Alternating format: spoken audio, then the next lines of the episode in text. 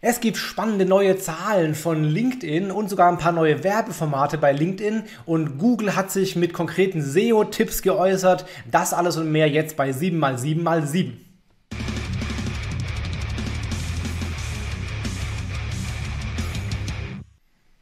Hi, willkommen bei 7x7x7, den Online-Marketing-News. Mein Name ist Felix Beilatz und du bekommst jetzt in den nächsten circa sieben Minuten die sieben wichtigsten News aus dem Online-Marketing der letzten sieben Tage.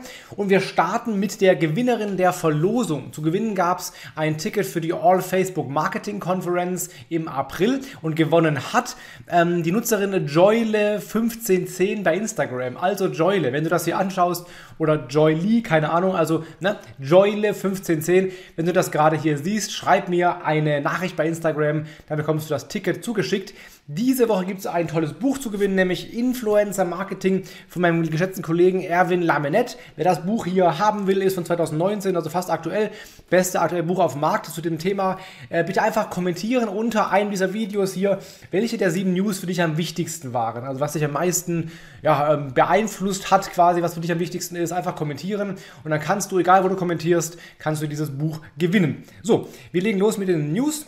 Nummer eins, äh, LinkedIn hat neue Werbeformate angekündigt. LinkedIn hat wieder was veröffentlicht, nämlich den LinkedIn Marketing Solutions Product Direction. Also heißt es bei denen immer, wenn sie was ankündigen und haben gesagt, es wird zum Beispiel ähm, CRM-Integrationen geben für Pipeline, kommt im Q2. Es wird Matched Audiences geben in Video-Ads. Also ganz spannend, wie man es ja auch bei Facebook-Videos kennt, dass man die Viewer der Videos zukünftig retargeten kann. Das wird es auch geben im Audience Network. Heißt, wenn du ein Video irgendwo einbindest auf einer Webseite, also von LinkedIn aus, ne, auf einer Webseite, die im Audience Network mitspielen, dann werden auch die Viewer dort abseits von LinkedIn in deine Audience reingezogen fürs Retargeting später. Story Ads werden kommen, Audience Insights werden kommen. Bis dahin alles Facebook-like, aber es wird sogar Document-Ads geben. Also wenn du ein Dokument, PDF zum Beispiel, hochlädst, kannst du auch diesen Post in Zukunft bewerben. Also es gibt einige neue Funktionen demnächst dieses Jahr bei LinkedIn. Und wir bleiben bei LinkedIn. Es gibt ein paar neue Zahlen zu LinkedIn.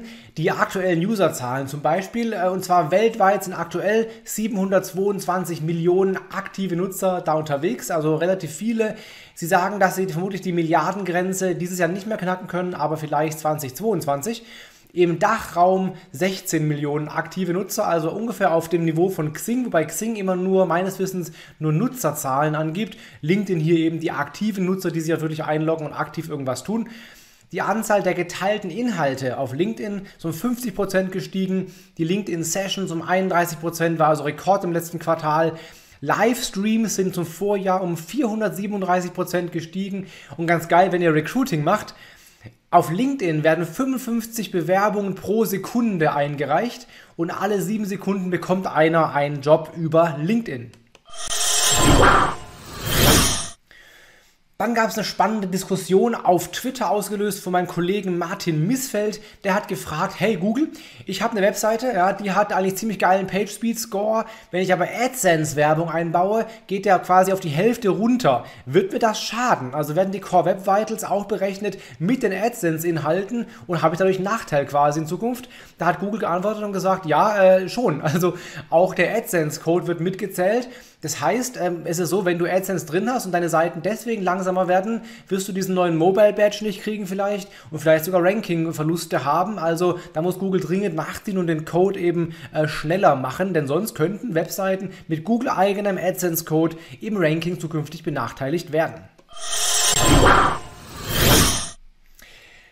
Dann gibt es gute Nachrichten für Instagram-Nutzer, die aus Versehen einen Post gelöscht haben oder sich äh, noch überlegt haben, den Post vielleicht doch noch online zu lassen. Und zwar gibt es demnächst einen zuletzt gelöscht Ordner bei Instagram. Da werden dann alle gelöschten Inhalte 30 Tage lang aufbewahrt und sind dann wieder reaktivierbar. Also Feed-Posts, Videos, ne? also sogar Reels und sogar Stories, wobei die Stories nur einen Tag lang wieder reaktivierbar sind und dann weg sind. Gedacht ist es zum Beispiel für Accounts, wo der Account gefischt wurde, also wo jemand auf den Link geklickt hat und dann seine Zugangsdaten eingetragen hat und jetzt der Account übernommen wurde. Und wenn alle Inhalte gelöscht werden, kannst du das eben, wenn du den Account wiederbekommst, äh, später wieder reaktivieren. Allerdings musst du dafür auf die neueste Instagram-Version updaten, dann hast du die Funktion auch. Ja, Pinterest geht den Weg weiter in Richtung AR, Augmented Reality.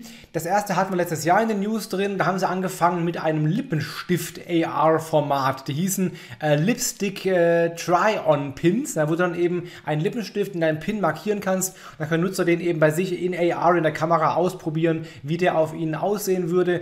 Dann gibt es die nächste Funktion, nämlich Lidschatten. Das heißt dann Eyeshadow Try-On Pins. Ist, glaube ich, für die wenigsten relevant, aber es zeigt eben so ein bisschen, in welche Richtung die hingehen wollen. Also AR wird das nächste große Ding sein wahrscheinlich. Und es, ich glaube schon, dass solche Funktionen auch auf weitere Produktkategorien und äh, Produkte insgesamt ausgeweitet werden oder auch Branchen ausgeweitet werden. Also ganz spannend, neue AR-Möglichkeiten, vielleicht schon bald bei Pinterest. Auch diese Woche wieder eine News zum Thema Clubhouse, beziehungsweise eine Betrachtungsweise, denn ich weiß nicht, wie es euch geht, in meiner Bubble ist das Thema ziemlich groß gewesen. In den letzten Wochen war es teilweise der Feed bei LinkedIn und bei, bei, bei Facebook fast nur Clubhouse-Posts. Ist das wirklich so in der Allgemeinheit da draußen? Da gibt es eine aktuelle Umfrage von OMD. Die haben über 2000 Menschen befragt, wie sie Clubhouse nutzen und ob sie es überhaupt kennen. Und dabei kam raus, Drei Viertel, ja, über 75 Prozent, haben noch nie von Clubhouse gehört. Also nicht mal gehört. Ja. Ähm, schon gehört und Nutzung vorstellbar waren 6,4 Prozent und wirklich nutzig überhaupt 0,7 Prozent. Also aktiv im Markt, glaube ich, noch sehr wenig ausgeprägt, in der Digital-Bubble eben deutlich stärker. Wir dürfen dann nicht übertreiben, wenn wir das sowas sehen, eben, das ist vielleicht wirklich nur ein Bubble, eine Bubble-Thematik gerade. Wenn du mal bei Google Trends reinschaust, das Suchvolumen nach, nach Clubhouse nimmt schon wieder deutlich ab, also der Hype naja, ist er vorbei? Keine Ahnung. Schreib mal in die Kommentare rein, ob der Hype für dich schon vorbei ist oder ob du Clubhouse so ein bisschen mit Zukunftschancen siehst. Ich weiß es nicht, aber was ich weiß ist, drei Viertel der Deutschen, zumindest der Befragten, haben noch nie von Clubhouse gehört. Und dann gab es eine Aussage von Google zur alten Streitfrage, soll ich lieber eine URL, eine Landingpage machen mit sehr, sehr viel Content drauf oder lieber zu jedem Unterthema eine eigene Landingpage machen, die dann eher spezifisch ist. Da hat sich John Müller zugeäußert und hat überraschenderweise wieder mal was sehr Vages gesagt, nämlich ist abhängig äh, vom Nutzerwunsch. Also guck dir an, was die Nutzer eigentlich wollen. Generell scheint Google auch laut Aussage von, von Google in einem anderen äh, Kontext solche umfangreichen Seiten im Wettbewerb ein bisschen zu bevorzugen. Also ist auf jeden Fall eine gute Idee, eine umfangreichere Page zu haben. Aber die können eben unspezifisch werden, das wäre dann ein Problem. Also wenn das der Fall ist, wenn der User Intent eben auf spezifische Einzelheiten Wert legt, dann mach lieber eine spezifischere Seite, sonst gerne auch eine umfangreichere, wo dann alles auf einer einzigen URL drauf ist. Die ranken immer noch sehr, sehr gut. Dann wird es bald eine Änderung geben. Google führt Passage-Based Indexing ein, also dass nur bestimmte Ausschnitte aus der Seite äh, herangezogen oder optimiert werden können und nämlich die ganze URL. Aber bis dahin eben überlegt ihr, ist die Seite spezifisch genug für den User oder ist sie schon zu allgemein, zu breit? Dann mach lieber ein paar Unterseiten. Das waren die sieben wichtigsten News der letzten sieben Tage. Wenn du das Buch gewinnen willst, Influencer Marketing. Kommentiere, welche dieser News für dich am relevantesten war. Wenn es dir gefallen hat, lass gerne einen Daumen da, lass ein Abo da. Dann sehen wir uns in einer Woche wieder mit den dann nächsten sieben News der dann letzten sieben Tage. Hat eine gute Woche, bleib gesund, viel Spaß, dein Felix Beilharz.